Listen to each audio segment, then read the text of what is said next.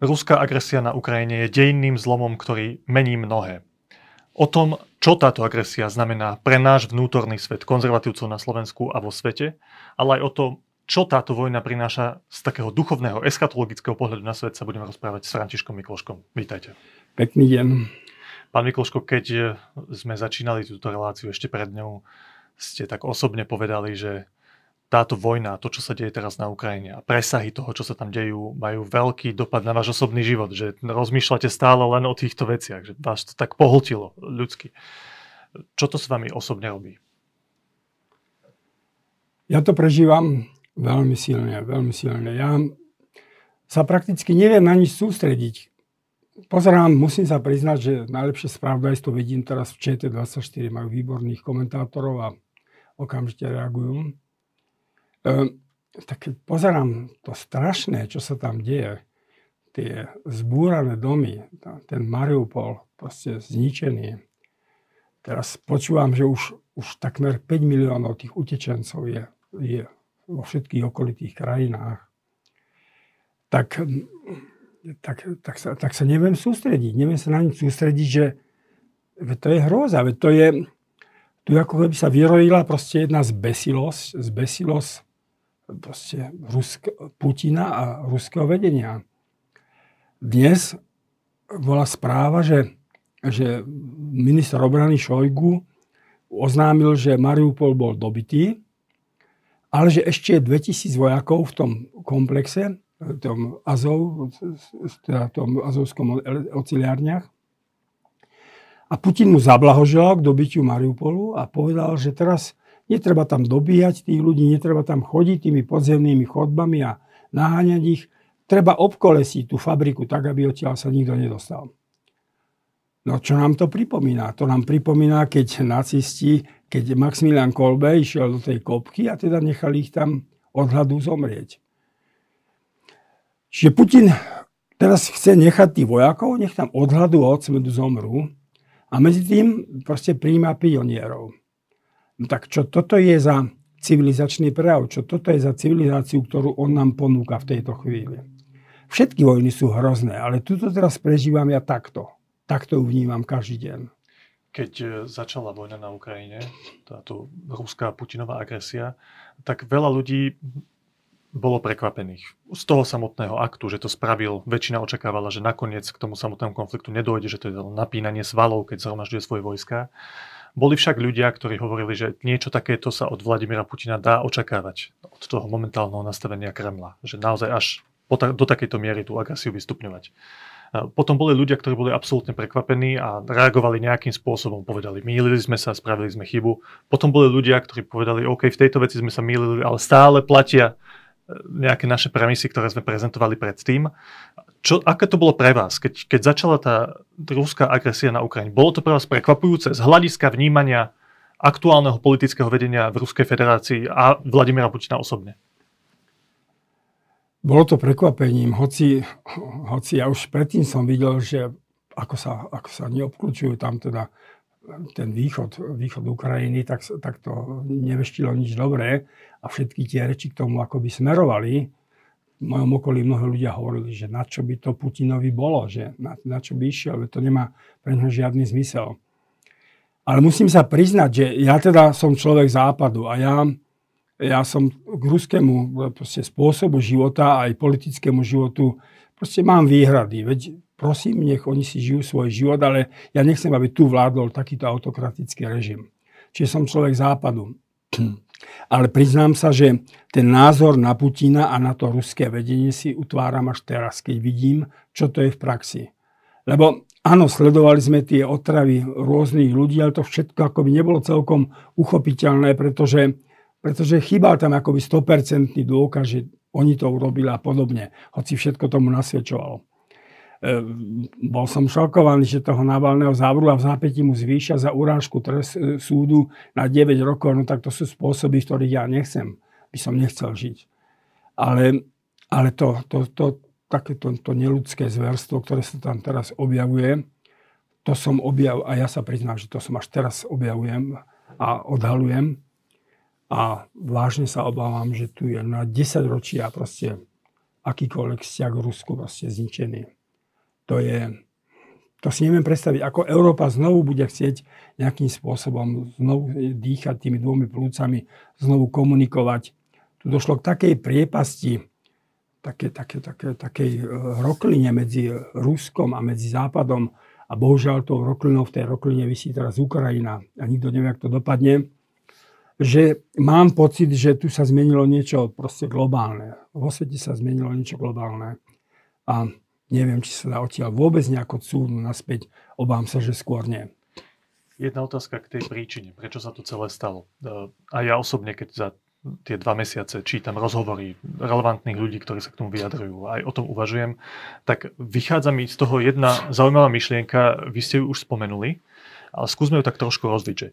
Toto celé sa mohlo stať hlavne preto, to mi vychádza z viacerých rozhovorov s ľuďmi, ktoré som čítal, lebo Putinov režim a možno, ak teraz to tak provokatívne poviem, tá aktuálne nastavenie ruskej duše sa pozerá na ľudskú dôstojnosť, na človeka ako takého s menšou úctou, možno kvôli histórii, ktoré tam majú za posledné 10 ročia a tak ďalej, s menšou úctou ako povedzme, že Západ.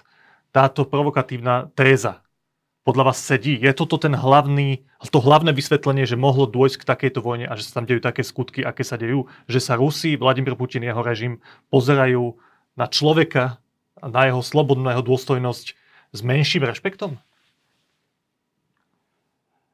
No isto to tam je, pretože v tomto smere zase povedzme si úprimne, že Európa je vďaka proste tým sekulárnym smerom, vďaka osvietenstvu, a teda cel, vďaka celému vývoju a vďaka tomu, že tu dochádzalo ku konfrontáciám, aj vďaka tomu, že v jednej chvíli sa oddelil protestantizmus od katolicizmu, proste si budovala iný postoj človeku. Je otázka, že, že kam nakoniec táto demokracia priniesie Západ. Lebo aj, aj demokracia sa môže vymknúť z rúk a stať sa anarchiou. Ale, ale toto Rusko nezažilo. Rusko nemá v sebe tento postoj, že každý jeden človek proste je hodný úcty a že jednoducho, že proste tu nemôžeme sa pozerať na svet ako, ako na masu. Čiže v tomto smere je to, je to, je to iný svet. Toto hovoril Berďajev v takej eseji, že proste Rusko je iný svet, tisíc rokov sa ináč vyvíjal, mal iné dejiny myslenia. Že proste ono nemá ani nejakú rozpracovanú tak doširoka alebo nepestuje teológiu. Tam je proste ten, ten princíp tých starcov, ktorí, ktorí vychovávajú proste svojich nástupcov, ktorí majú v sebe tú životnú múdrosť, ale tam, či tam sa len akoby odozdáva a poslušne príjima to, ten odkaz tých predkov, alebo, alebo jak som povedal, tých starcov, ale není tam ani umožnená, alebo není vytvorené sú predpoklady pre nejakú diskusiu. A to je, to je iný svet. To znamená, samozrejme, my môžeme s, s takým svetom s, s, vedľa seba žiť, ak teda nikto z, z nás ani z nich nebude chcieť vnútiť svoju ideológiu tým iným. Ale tá imperiálnosť Ruska je v nich zakotvená. Proste Rusi, Rusi, to, čo povedal Havel, že Rusko je zaujímavé tým, že nepozná svoje hranice, to znamená, že nikto nevie, kde začína a kde končí Rusko, respektíve kde chce začať a kde chce končiť. Proste oni majú v sebe tú imperiálnosť. Rozprával mi jeden kňaz, pôsobil dlhé roky v, Mosk- e, teda v Rusku, v Petrohrade a v týchto mestách a mi hovoril, že raz sa mu pokazilo auto a potom mu tam pomáhal nejaký taký, taký človek teda pri tom aute. A potom v takom rozhovore mu povedal, viete, Báťuška teda ako videl, že on je kniaz, že najväčší problém Ruska je ten, že nás sa dnes nikto nebojí, že pred nami nemá nikto rešpekt. No čo to znamená, že, že, že proste, že oni chcú byť tí, ktorých sa má svet báť, alebo to je, to je iná mentalita. To je iná mentalita. To, teraz sa to dotiahlo do krajnosti. Ukrajina, Ukrajina sa chcela z tohto vymknúť, ja si myslím. Ukrajina sa chcela z tohto vymknúť, chcela sa prikloniť západu. Že na Ukrajine bolo veľa korupcií a že tam sa diali takisto neprávosti, o tom nie je pochybnosti. Ale Ukrajina v sebe niesla ten rozmer už západný. Bola poznačená proste aj, aj by som bol tým kontaktom so severskými krajinami, s Polskom a podobne, s Rakúskou-Horskom. Čiže Ukrajina sa chcela vymknúť z, z západu. Hľadala všetky spôsoby. spôsoby cez Európsku úniu, hľadala spôsoby cez, cez NATO. Proste chcela sa vymknúť. A toto asi je ten základný problém, že, že Rusko nechce dovoliť, aby sa Ukrajina vymkla. A to znamená, že keď on povedal, že Ukrajina nie je žiadny národ, Putin v tom prejave, keď začal, začal vojnu, to znamená, že on, on ako by bol pripravený tú krajinu zničiť, rozptýliť. Aj ju ničí, to vidíme počas tejto vojny na mnohých názorných tragických príkladoch. Zaujímavá v celom tomto kontexte je ale aj vnútorná diskusia v konzervatívnom svete. A vidíme tu niekoľko takých prúdov. Ja spomeniem len dva, také dôležité, alebo tri hlavné. Jeden je jednoznačný. Rusko nie je pre konzervatívne zmýšľajúceho človeka, pre kresťanského konzervatívca žiadnym vzorom a táto udalosť, ktorá nastala, táto neospravedlniteľná vojenská agresia, to jednoznačne potvrdila, že aj keď predtým boli nejaké úvahy, že tu je nejaká do istej miery protiváha morálne skazenému západu, problematickému západu, tak teraz sa ukázalo, že to, bol, že to bola ilúzia. Toto si mnohí ľudia priznali. Druhá skupina je absolútny protiklad. Ľudia, ktorí budú do poslednej chvíle Putinové Rusko ospravedlňovať. Jednou z týchto postav je e, veľmi významná osobnosť novembra 89 na Slovensku, sviečkovej manifestácii, Jan Čarnogórsky. A človek, ktorého veľmi dobre poznáte, tak myslím, že ste sa k tomu už viackrát jednoznačne vyjadrili, ale, ale veľmi krátko. E, váš postoj k tomu, ako sa Jan Čarnogórsky postavil aj k tejto dejnej udalosti. Ja som hneď zareagoval, keď som čítal jeho proste status na tej rusko-slovenskej spoločnosti na internete. V tejto vojne hneď som pochopil, že proste stojí jasne na strane Ruska. A v tej chvíli som povedal, že naše cesty sa rozchádzajú a naše cesty sa rozišli. Ja nechcem nosiť v sebe nejaký hnev, ani zlosť, ani nenávisť. Ja viem, čo on znamenal pre mňa v živote a jeho rodina. Ale toto je tak vážny okamžik, nielen dejín, ale aj okamžik nás, každého z nás. Že ako, ako sa k tomu postaví. Pretože to neprežívam, prežívame všetci. A to vidím na tomto pápežovi Františkovi. On tiež proste cíti, že toto je tak vážny okamžik, že sa musí jednoducho k tomu postaviť. Musí to pomenovať. To, to, to nie, tu nie je čas na nejaké diskusie akademické. Tu zomierajú tisíce ľudí, tu sa ničí celá krajina a tu nad tou krajinou proste hrozí, že tá krajina bude spustošená rozpilená niekde rozbitá. To, to nejde. V tejto chvíli každý, nás, každý z nás sa musí postaviť v takejto vážnej situácii, ak sa chce na druhý deň pozrieť do zrkadla. A v tomto smere proste môj pohľad na všetko sa teraz úplne líši od pohľadu Jana Čarnogurského. Druhá skupina kresťanských konzervatívcov alebo ľudí z tohto prostredia je, je asi najzaujímavejšia pri celej, celom hodnotení toho, toho ich postoja k, k Rusku a k ruskej agresii. A táto skupina ľudí už predtým, ako sa celá tá agresia spustila, dokázali hlboko intelektuálne analyzovať, čo sa z geopolitického hľadiska stalo. Ukazovali, akcentovali aj tie, tie ruské pocity pri pokusoch o rozširovanie NATO, pri ambíciách Ukrajiny stať sa členom NATO, však to mali aj vo svojej ústave nakoniec. A boli to analýzy, ktoré sme si vo viacerých médiách mohli prečítať. Akcentovanie ruských pocitov, pocitu ohrozenia zo strany NATO. A títo ľudia v kresťanskom konzervatívnom prostredia to uh, pomenovávali jednoznačne. Bola to aj chyba Západu. Áno, samozrejme, Ukrajinci si môžu riadiť svoj štát, ale geopolitika a reálpolitika je takáto. A nerobme nerozumné kroky, lebo Rusko sa bude cítiť ohrozené a bude reagovať tvrdo.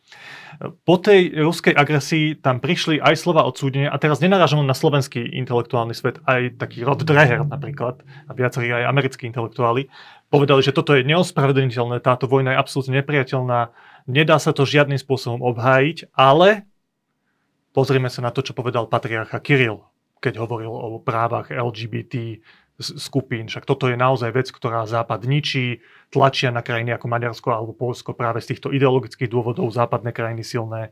V tomto s Kirilom musíme súhlasiť, napriek tomu, že sa stala táto neospravedlniteľná vojna. A nehovorím samozrejme len o Rodovi Dreherovi, to bol jeden z príkladov.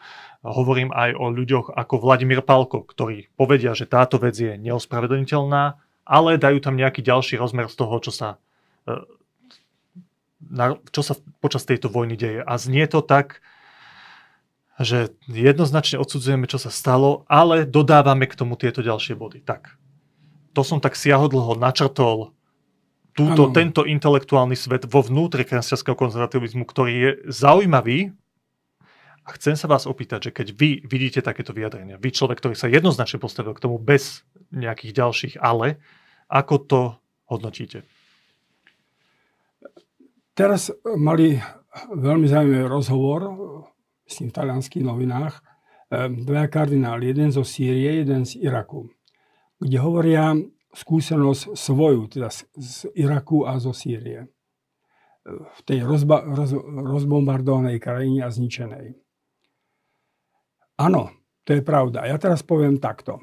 Keď sa v parlamente rokovalo o tom, o vyslaní našich vojakov do Iraku, ja som vystúpil za klub KDA a povedal som, že my sme proti vyslaniu našich vojakov do Iraku, sme proti tejto vojne, ktorá není podložená vážnymi argumentami. Celá tá, dopredu sme oznámili, že celé to obvinenie z tých chemických zbraní je, je zatiaľ vo vzduchu, že to není ničím podložené. A v tom prejave som zároveň povedal, že ak sa dobije Irak, tak samozrejme hneď bude ako na, na rade Sýria a podobne. Čiže vo chvíli, keď bolo treba povedať e, tú pravdu, tak si myslím, že som mu povedal tedy aj za celý klub KDH. Ale v tejto chvíli ja nemôžem, ja sa, v tejto chvíli ja nemôžem argumentovať vojnou, proste tým, čo sa deje na Ukrajine, tým, že to isté sa dialo na, v Iraku a v Sýrii. Proste to ale tu jednoducho nesedí. Keď, mne zom, keď môjmu priateľovi zomre matka, tak ja ho nemôžem potešovať tým, že je to strašne smutné, že ti zomrela matka, ale a začnem hovoriť o tom, jak aj mne zomrela matka, alebo koľko matiek denne zomiera. No proste to je netaktné. To je netaktné. Proste vo chvíli, keď tu mám pred očami mi takto niči, e, proste umierajú ľudia a takto je ničená krajina, je netaktné zľahčovať toto zlo niečím iným. To sa, to sa nepatrí. To sa jednoducho nepatrí. A je to neúctivé voči tým ľuďom, ktorí sú v absolútne zúfalej situácii. Vždy sa treba vyjadriť pravú chvíľu. To je proste, to je dôležitá vec. A my sme sa vtedy vyjadrili aj voči vojne v Iraku, aj voči vojne Sýrii. Ale teraz je pravá chvíľa, keď máme hovoriť o tomto. A to isté, pokiaľ ide o Kirila, tak to je, to je naozaj otázka, že vlastne koho on reprezentuje dnes. Či, či církev, kresťanskú Kristovú církev, alebo či záujmy štátu a teda vlastne kto je on. To je, to, je, to je prvá veľmi vážna otázka. Ale takisto, proste áno, veď na západe je veľa problémov, s ktorými nesúhlasíme. Veď my sme v parlamente, ja som tiež za to hlasoval, sme prijali tú, tú, tú, ako tú uznesenie o morálno-etických zvrchovanosti povedzme slovenského parlamentu. Prijali sme to vtedy. My sme, boli sme štyria, ktorí sme nehlasovali za tú Lisabonskú teda zmluvu, lebo sme povedali, že tam chýba akákoľvek zmienka o kresťanstve a kre, Európa bez kresťanstva nie, nie, je vysvetliteľná. Ale v tejto chvíli o tom nebudem hovoriť, o týchto veciach. V tejto chvíli nebudem o tom hovoriť, lebo zase je to len zmenšovanie tej, toho zla, alebo spochybňovanie, alebo uľahčovanie toho zla, ktoré sa deje. Proste sa to nepatrí. Nepatrí sa to hovoriť. Ja som takto vystúpil aj voči niektorým, ktorí, ktorí keď zomrel Kuciak a boli, tie námestia boli plné, za, za, bol zavražený Kuciak a jeho priateľka, že chceli tam vystúpiť, že áno, veď mali pravdu, že sú, sú tu aj iné problémy a sú, sú tu ľudia, ktorí proste sú tu umelé potreby, ale zase v tejto chvíli sa to nepatrilo. Proste zorganizujte vlastnú demonstráciu a ja tam rád prídem a, a teda, aby ľudia si uvedomili, že čo je to potrat. Ale sú veci, ktoré sa nepatria. Nepatrí sa proste nejaké zlo zmenšovať tým, že poukážem aj na iné. Celý svet sa nachádza proste v zle. Okrem toho, proste toto je za tým všetkým, že Západ je zhnilý. No proste Západ je konzumný, Západ je zhnilý. To není vôbec pravda. To není vôbec pravda. Ja som teraz sledoval tú kryžovú cestu v Koloseu. Tam vystupovali tie rodiny. To sú rodiny západ, zo západ, západných krajín, teda z Talianska. Koľko ľudskosti je tam koľko ľudskosti tam, koľko nežistných misionárov, lekárov a ľudí z tretieho sektora sa angažuje v, tejto, v týchto humanitárnych katastrofách po svete zo západu. Zo západu. Koľko dáva sa peňazí na to. áno, to zlo presahuje dneska všetky hranice a, a proste tie tábory utečenstva, to všetko je, je hrôza a v tejto chvíli je každý bezradný, že ak to riešiť. Veď taký Libanon je sám na pokraji absolútnej katastrofy a pritom tam má ešte niekoľko miliónov utečencov. Ale, ale hovoriť, že Západ je celý zlý, je proste takisto absolútna nejaká frustrácia alebo nejaké proste videnie v svetách sektársky. A obávam sa, že povedzme, teraz na Slovensku vyšiel ten prieskum, že po tejto vojne, keď už ľudia vidia, čo sa deje na tej Ukrajine a čo je Rusko, na Slovensku je 30% ľudí približne ešte za Putina. No tak čo týchto ľudí dáva dohromady? Zrejme nejaká nenávisť alebo strach zo západu alebo z tohto konzumizmu a podobne.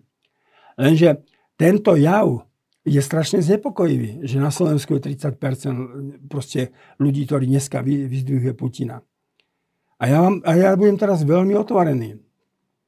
Všimnime si, ako cez túto veľkú noc pápež nesol stále starosť o to, čo sa deje na Ukrajine. Nevyšiel z tejto témy pomenúval ju veľmi jasne. Ešte predtým povedal, že Kristus je teraz ukrižovaný pri Charkove. Ale také nitrianská diecéza, biskup nitrianský, sídelný, vydal pasierský list k Veľkej noci a tam není ani zmienka o tom, že čo sa deje hrozne na Ukrajine. Tak potom čo sa divíme, že aj ľudia majú na to iný názor, keď z tých najhornejších miest sú tu není schopní a ochotný pomenovať veci v takejto dramatickej situácii. Veď pápež ide dneska úplne v inej línii, ako povedzme toto nitrianské biskupstvo, ako jeho vedenie. Čiže tu treba slušne, ale pomenovať veci, pretože nás to môže tak zobrať na vedľajšiu kolaj a môžeme sa dostať do takých problémov, ak sa týchto 30% ľudí niekde by vyhralo na Slovensku voľby, no tak potom to Slovensko môžeme už úplne, úplne zbaliť. Keď sa zamýšľate nad motiváciou týchto 30% ľudí, to je komplikované odhaliť úplne, pretože časť tých ľudí je určite ovplyvnená tým, čo im hovoria politici z niektorých politických strán, s ktorými sympatizujú. Časť tých ľudí je automaticky a priori voči tomu, čo je hlavnou líniou, mainstreamom aj, aj v médiách. Ale vy poznáte niekoľkých ľudí aj osobne, ktorých by ste vedeli do toho proruského sentimentu zaradiť. Aj intelektuál, aj vašich osobných známych, s ktorými máte veľmi blízke vzťahy. Tak skúsme to zúžiť, túto skupinu ľudí, ktorí vždy povedia, ako ste vypovedali, netaktne v tejto chvíli, aj to ale, takéto, takáto agresia sa diala aj zo strany západu, neospravedlniteľná, nerešpektovanie medzinárodného práva a tak ďalej a tak ďalej. Tak keď sa zamýšľate nad motiváciou týchto ľudí, ktorých osobne poznáte, tak čo je tou motiváciou byť tejto chvíli, ako ste to nazvali tak diplomaticky, netaktný? Um, tak oni vo svojej bystrosti vidia, že tých, problém, tých problémov je všade veľa. A teda ako by nemali sa čoho chytiť, ako by nemali, nemali sa nevedeli povedať, že teda v tejto chvíli je toto, toto pravda. Lebo, lebo je tam to, že teda vedia aj ten západ je takýto všelijaký hnilý a má tiež svoje záujmy konzumné a, má svoje záujmy aj, s vývozom zbraní a za tým stoja peniaze, ale povedzme si veľmi otvorene, že všetky krajiny, ktoré môžu vyrábať zbranie, vyrábajú aj na čierno ich pašu a e, dávajú na, predaj, obchádzajú všetky embarga a proste všetky to robia za peniaze. Čiže celé toto zbrojenie je jedna nemravná vec a ja som presvedčený, že toto má pápež na, na, na, na, na vedomí, keď, keď proste si je vedomý toho, že kam tieto zbranie potom idú a kam, že celé to sa sústreduje len, len na tieto vojny a na, na obrany a na, proste na, na zbrojenie. Ehm, ja tam vidím teda takto. Poprvé sú to nacionalisti. Ja teraz znovu si uvedomujem, aké zlo je nacionalizmus. Nacionalizmus nemá, proste nacionalista není schopný rozlišovať veci. On, je, on vidí veci len kolektívne. Ty, ten národ, západ je zlý. Ja neviem, Maďari sú hento, Češi sú hento. Proste to sú nacionalisti, ktorí nevedia, nevedia rozlišiť, že nevedia vidieť, že proste pravda není takáto.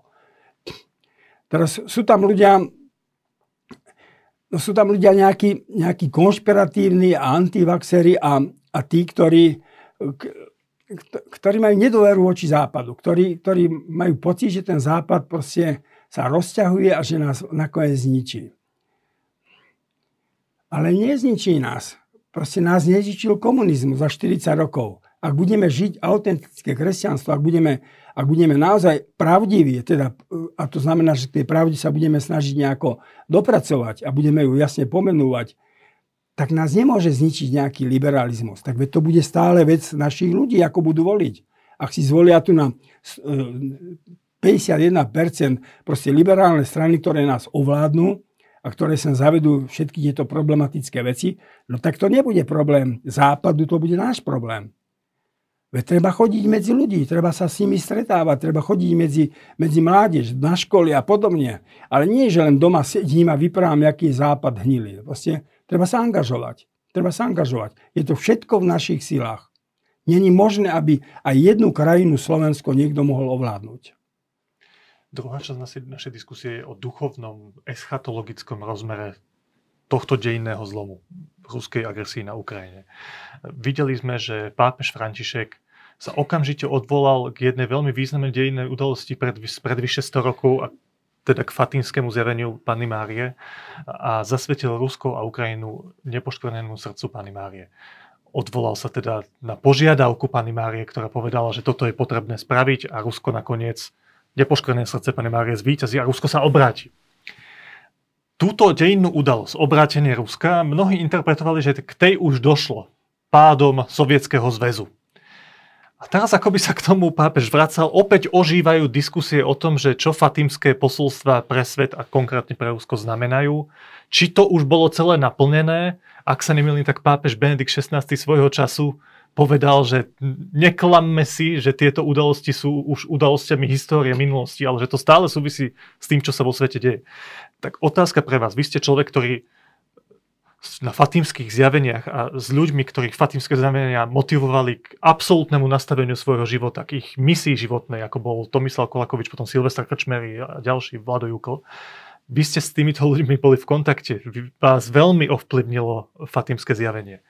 Keď sa pozeráte na to, že to fatímske posolstvo je top aktuálne v dnešnej aktuálnej situácii na Ukrajine, sedí vám to? Je to podľa vás dejná udalosť, ktorou fatimské zjavenie úzko súvisí? V prvom rade treba vidieť aj na týchto pápežoch, že ako vlastne oni dorastali do tej myšlienky. Jan Pavol II mal svoje biskupské heslo totus tuus. Ehm, a teda s ním vošiel aj do svojho, by som povedal, na pápežský stolec. Ale on bol úplne oddaný Pane Márii, teda od detstva, lebo zrejme v, ňom, v nej našiel aj takú vnútornú istotu tým, že nemal, proste, že, že nežil, matka mu myslím zomrela veľmi skoro. Ale to je jedno. E, on sa vlastne k fatinskému zjaveniu prepracoval. Ja si myslím, že on bol skôr, oni Poliaci boli ovplyvnení tou Čenstochovskou panou Máriou, teda už keď ich delíme, tie pane Márie.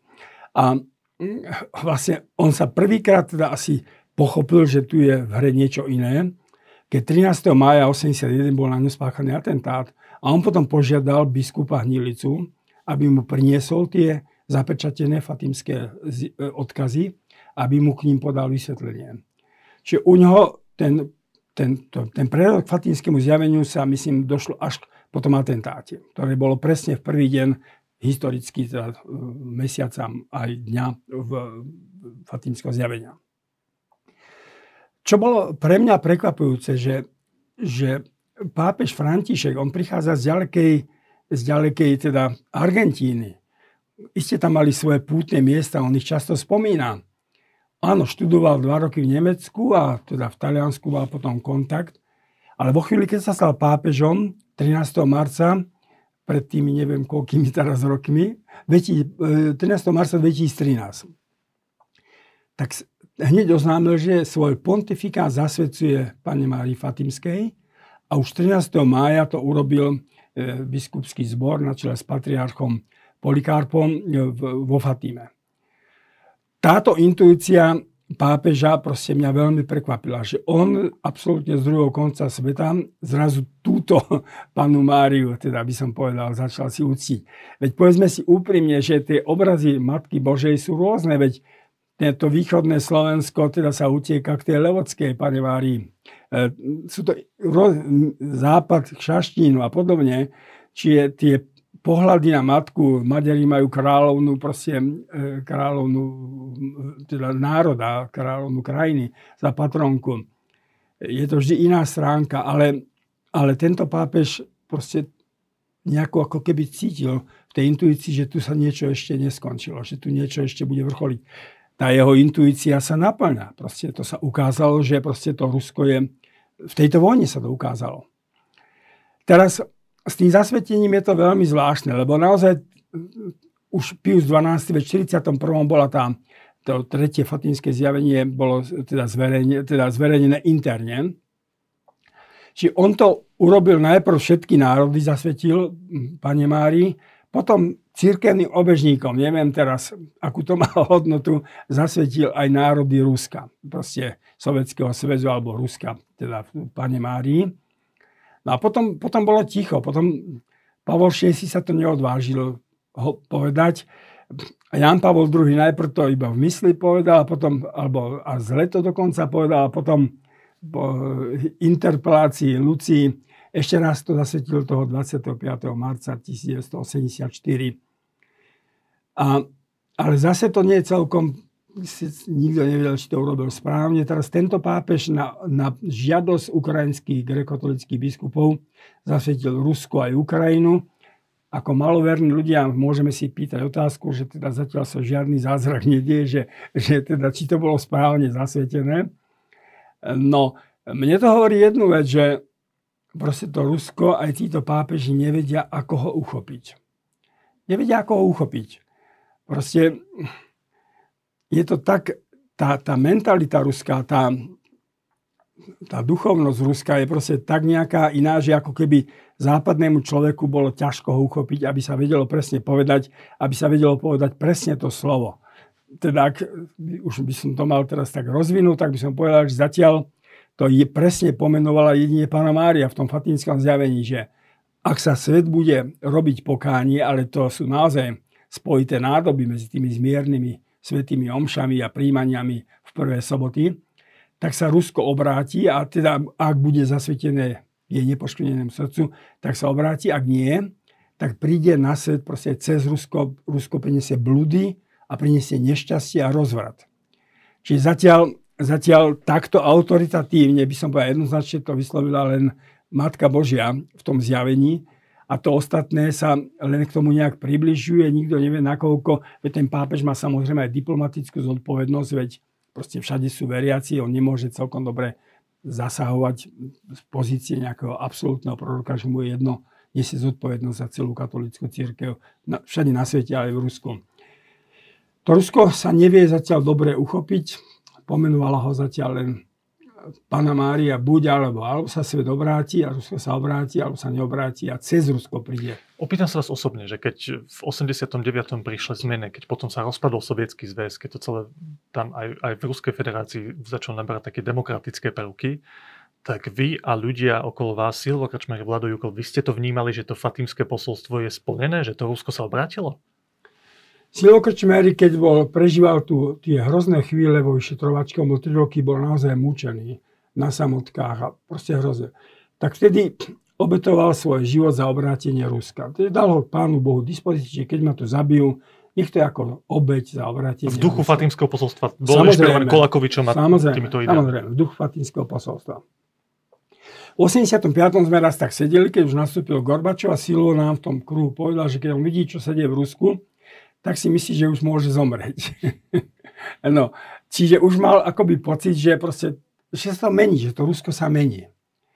A menilo sa naozaj akoby celé. To je zaujímavé, že, že proste tam už na tom, na tom Arbate tam sa stretávali ľudia, um, tam boli diskusie, ľudia, ktorí sa odtiaľ vracali, povedali, že to, to sú dva svety proste naše Československo konzervatívne komunistické a to, čo sa dialo, sa deje v Moskve, povedzme. A, a noviny, o čom píšu, a tá glasnosť, zrazu sa ukázala úžasná stránka tej ruskej duše. Proste túžba po slobode a radosť toho, že konečne niečo sa, niečo sa mení. Zdá sa, že, že to bola znovu len akási elita, ktorá vtedy, takto by som povedala, podávala svedectvo o tej nádeji, o tej, o tej slobode a túžbe a že tí chudáci ľudia žili proste nejaký svoj zastrčený život. A potom do toho prišlo proste ten zmetok, ktorý vniesol Jelcin tým, že to proste chcel rýchlo liberalizovať tú ekonomiku a potom sa to zrútilo. Totálne tam z tých dôb proste vidíme tých veľkých oligarchov, ktorí sú absolútni miliardári, lebo sa zmocnili takého nerastného bohatstva jednej krajiny, že, že to sa nám ani nesníva. No ale te, tí ľudia, proste tí ľudia zrazu sa chytili niečo iného. No proste takto zrejme rozmýšľajú ľudia, ktorí majú svoje bežné existenčné problémy a práca a vôbec opatiera nejaká medicínska a podobne. A došiel Putin, ktorý zase týchto ľudí oslavil. Tých, a oni, oni v neho veria a dneska ja si myslím, že to není výmysel, že proste dneska tí ľudia veria Putinovi v tom Rusku. Jednak sú izolovaní, ale jednak sa pozerajú na celý svet aj na všetko zo svojho pohľadu. Tak on nám niečo rieši. Konečne tu je nejaký poriadok a podobne. Takže ale... keď sa vy osobne pozriete na to, čo sa v tom Rusku stalo za tých ostatných 30 rokov, tak ste vyhodnotili, že ten dojem, že možno sa naplňa to posolstvo pani Márie, že Rusko sa obrátilo, lebo sa rozpadol Sovietský zväz, bol milný? Áno. Áno. Rusko je znovu dneska proste poblúdené. Znovu ho ťahajú len, len pár ľudí ho ťahá. Ja som videl v televízii, vystúpil ten historik ruský Zubov.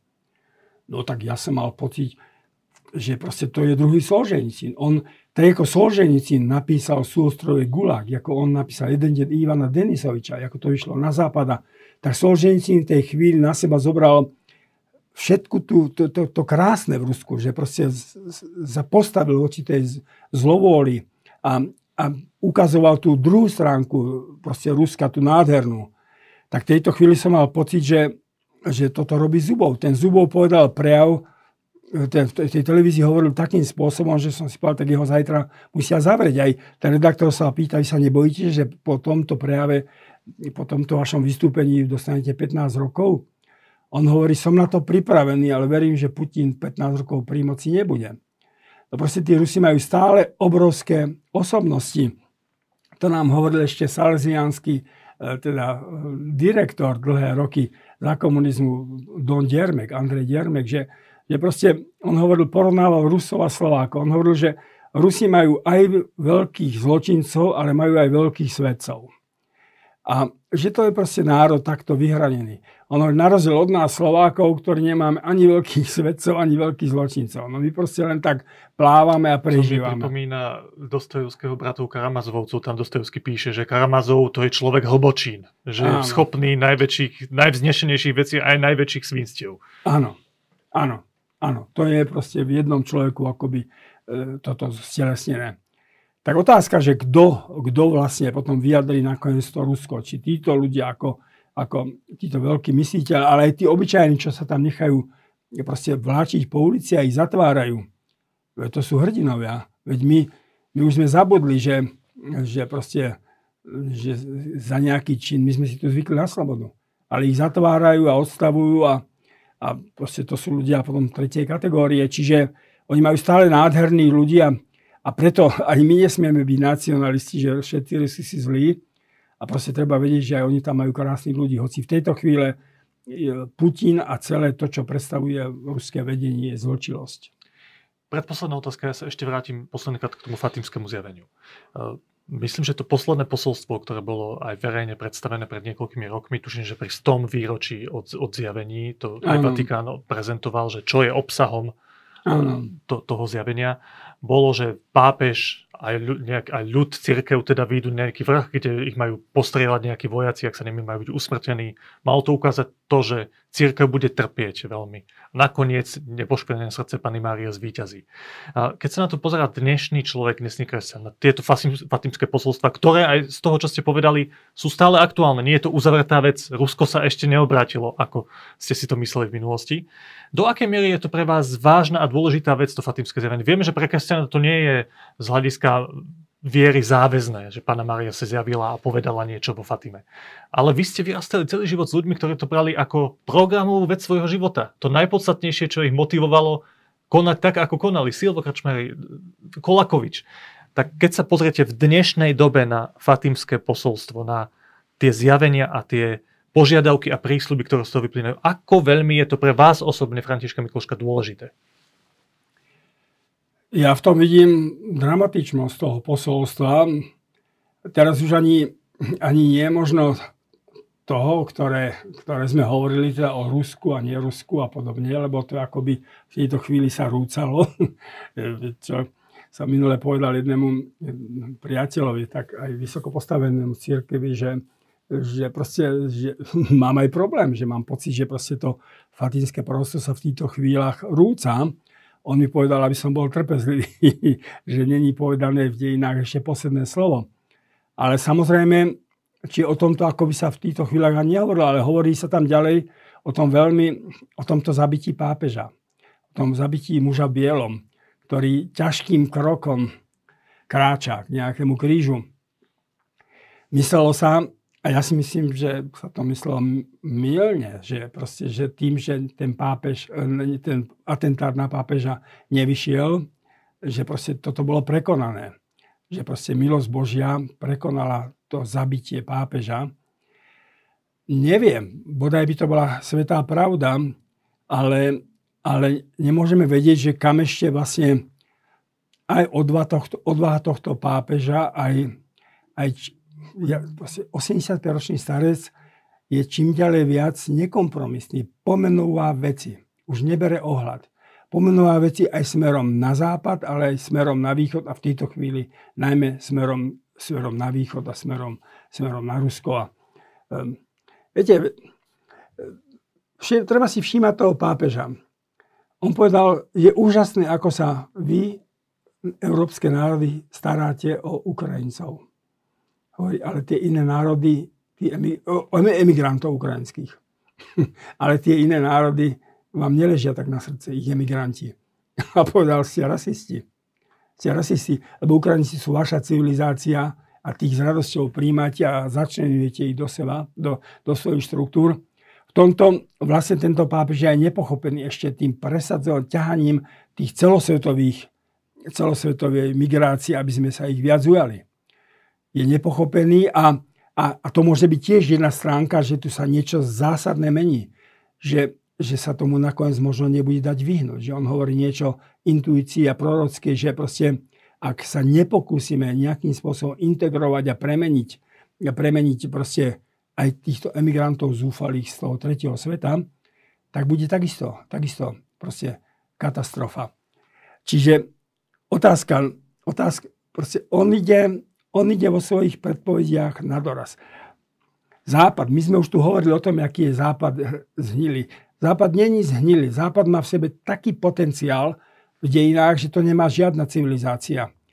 Áno, rímska ríša bola už nakoniec rozvrátená, už aj morálne, aj, aj na všetkých poliach. A zničili ju barbary. A znovu to bol len ten západ, ktorý tých barbarov proste kultivoval a na nich potom postavil proste niečo nové. Žiadna civilizácia nemá takú obrovskú silu v sebe ako západná civilizácia. Samozrejme, čo s ňou urobí? Posledná otázka. Vy ste človek, ktorý často hovorí o znameniach čias. To je taký vaš obľúbený, obľúbený výraz, ktorý, ktorý som viackrát od vás čítal a počul, tak to položím úplne jednoducho na záver. Naši, po tom všetkom, čo odznelo. Aké sú z vášho pohľadu, po tom všetkom, čo sme videli v posledných rokoch, pandémia, ktorá ochromila svet, vojna v tejto chvíli začala, aj vnútorná politická situácia na Slovensku. E, aké sú podľa Františka Mikloška dnes znamenia čas? Najväčším znamením dnešných čias aj na Slovensku, aj vo svete je proste obrovské zneistenie, strata istôt strata všetkého, čo sme sa mohli opierať. Sa to chveje. Chveje celé, celé, celý nás pokojný život. Najväčším znamením čias teda v, tejto, v tomto obrovskom zneistení podľa mňa je proste výzva hľadajte pána. Proste. Hľadajte, hľadajte pána Boha. To je podľa mňa najväčšia výzva, lebo v jednej chvíli naozaj si myslím, že už nám nezostane nič iné, len, len oprieť sa vnútorne o o Pána Boha. Povedal František Mikloško. Ďakujem veľmi pekne. Ďakujem.